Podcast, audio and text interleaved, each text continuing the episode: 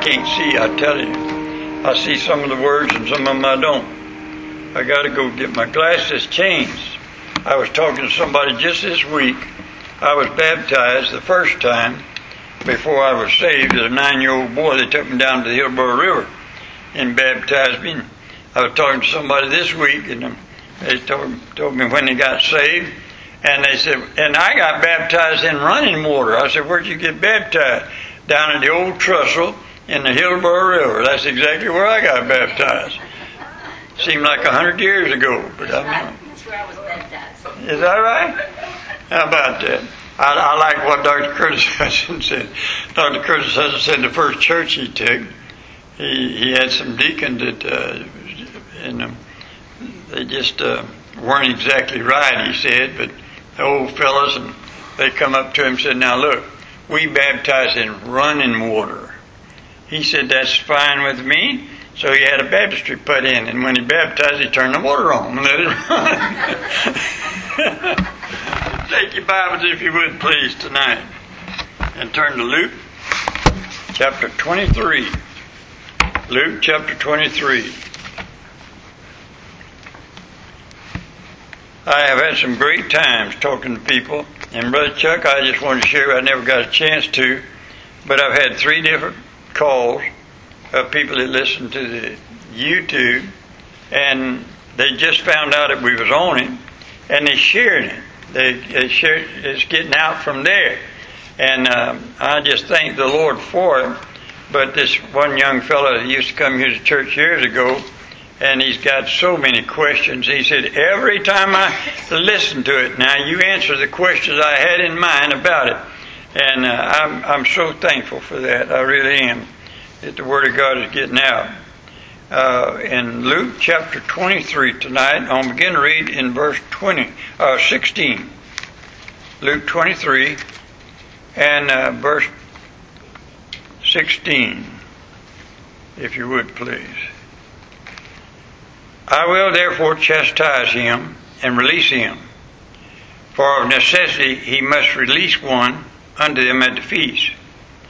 And they cried out all at once, saying, Away with this man, and release unto us Barabbas, who for a certain sedition made in the city and for murder was cast into prison. Pilate, therefore, willing to release Jesus, spake again to them but they cried, saying, Crucify him, crucify him. And he said unto them the third time, Why? What evil had he done? I found no cause of death in him. I will therefore chastise him and let him go. And they were instant with loud voices, requiring that he might be crucified. And the voices of them and of the chief priests prevailed. And Pilate gave sentence that he should be as they required. And he released unto them uh, that for sedition and for murder was cast into prison, whom they had desired, but he delivered Jesus to their will. Father, I pray in Jesus' name that you'll let us take this portion of Scripture and see what the grace of God did for us. In Jesus' name we pray. Amen. in verses 32 and down through verse 34. And there was also two other malefactors led with him to be put to death. And when they were come to the place which is called Calvary, there they crucified him and the malefactors, one on the right hand and the other on the left. Then said Jesus, Father, forgive them, for they know not what they do. And they uh, parted his garments, his raiment, and cast lots. Go over to verse 39 with me. And one of the malefactors which were hanged railed on him, saying, If thou be Christ, save thyself and us. But the other answered and rebuked him, saying, Doest not thou fear God, seeing thou art in the same condemnation? And we indeed justly, for we receive the due reward of our deeds. But this man had done nothing amiss. In uh, verse 42, And he said to Jesus, Lord, remember me when thou comest into thy kingdom. And Jesus said unto him, Verily, verily, I say unto thee, today shalt thou be with me in paradise. Now, I want to just take these portions of Scripture. Jesus is being crucified. A sinner named Barabbas is set free, and Jesus takes his place on the cross. Two thieves are crucified with Jesus, one on each side. The first time that I that it hit me the importance of the three crosses, I was going through Montana, and out on the side of a hill, by the side of the road, there's three crosses, and I never really studied the three crosses. I always tried to measure on Jesus' cross, but as I studied that, and I got into Scripture started studying the three crosses, Jesus is being crucified here. Barabbas represents all sinners everywhere. Romans chapter 5 verse 8 said, But God commended his love toward us in that while we were yet sinners, Christ died for us. In 1 John chapter 2 verse 2 said, And he is a propitiation for our sins, not for ours only, but also for the sins of the whole world.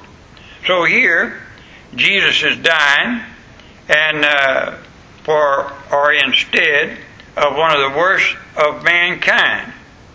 I've always said no one is beyond God's grace as long as they have breath.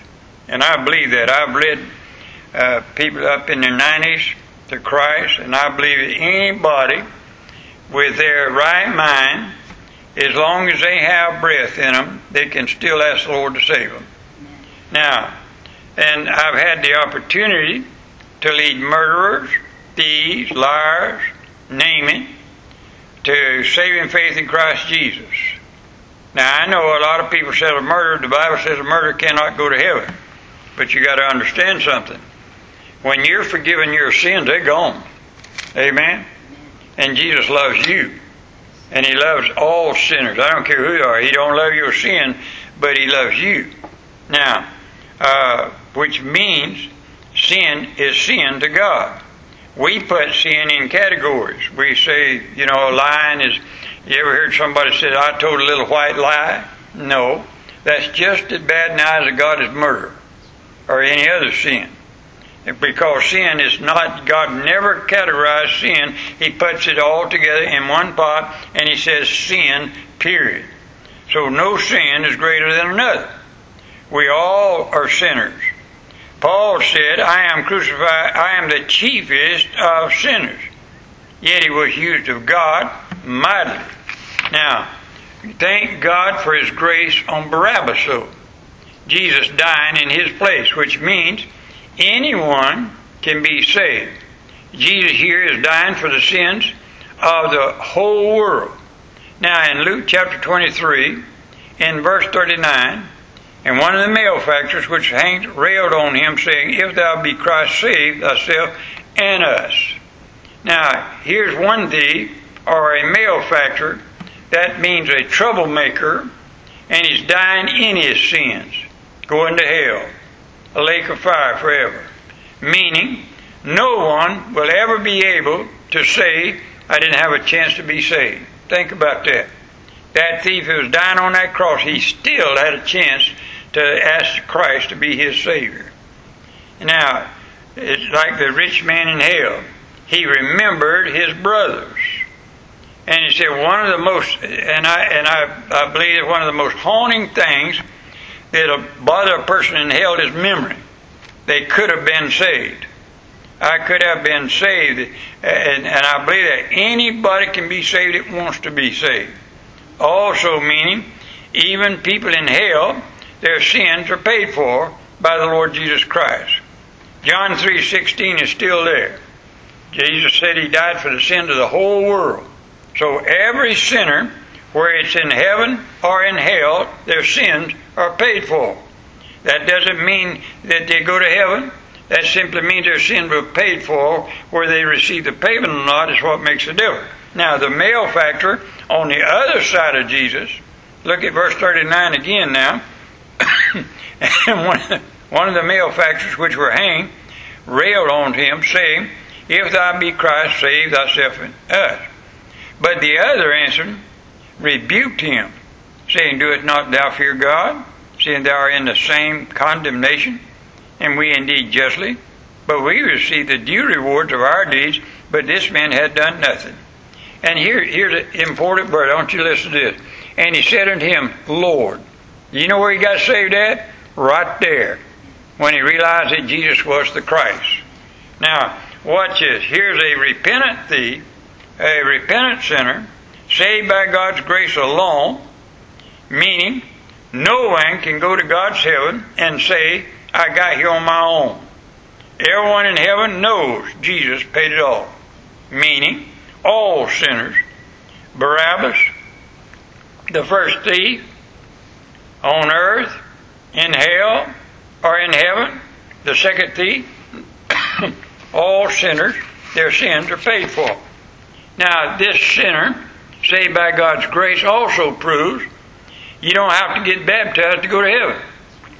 All right, there's religion that plainly teaches that you get your bap- you go through the water baptism and wash away your sins. Well, here's a man. here's a man.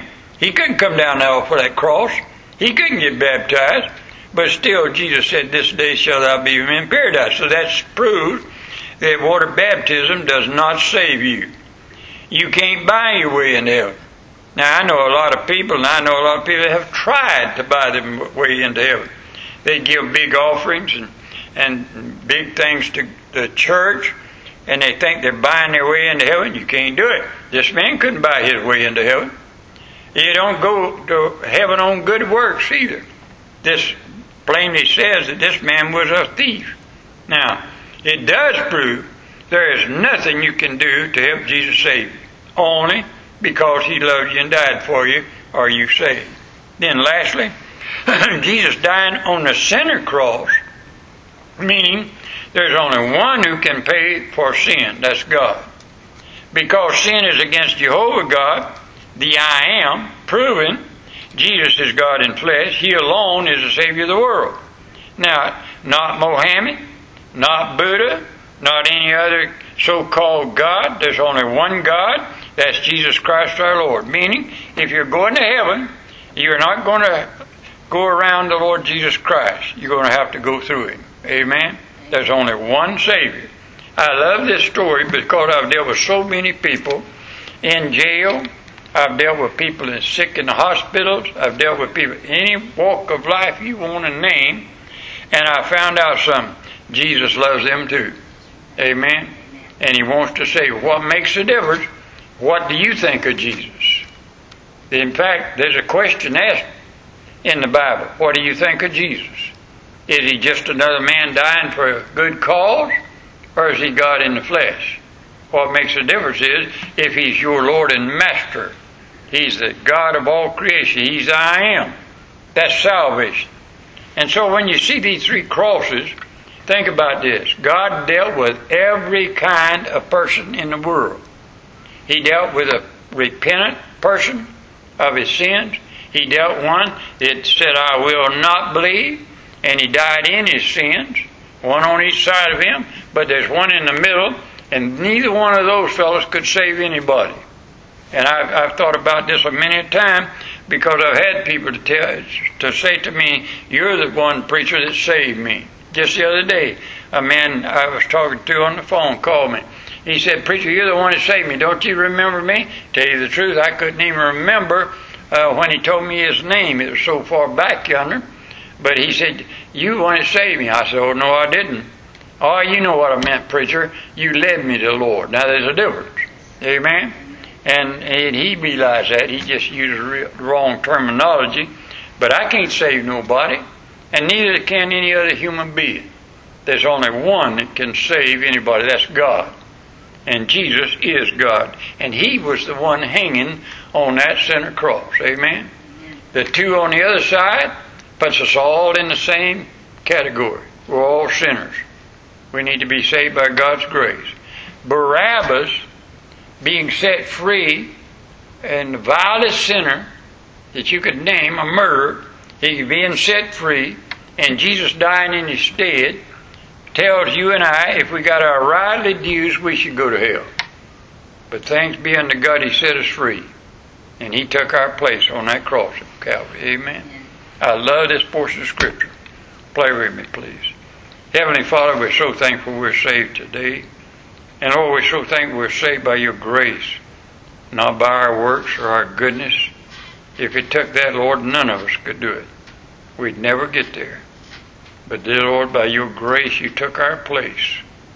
You took our place instead of dying on, in our sins. We die now in your arms in the grace of God. And you take us straight to heaven with you. This day shall thou be with me in paradise. No in between. Straight to heaven with you. And I ask you, dear God, to always bring that to our memories every time the devil comes around and uh, puts questions in our minds. Bless us, we do pray tonight now. In Jesus' name, amen. Thank you so much for being here tonight.